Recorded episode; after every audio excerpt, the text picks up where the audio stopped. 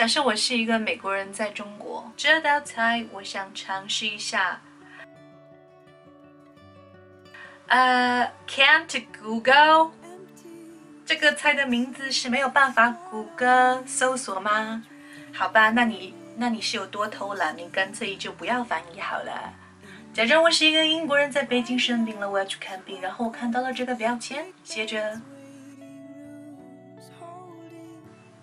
The bee is super，B 超，super。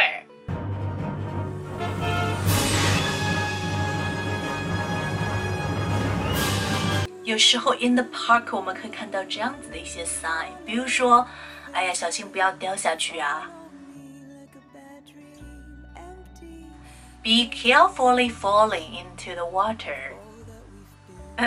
你记得掉下去的时候小心一点啊！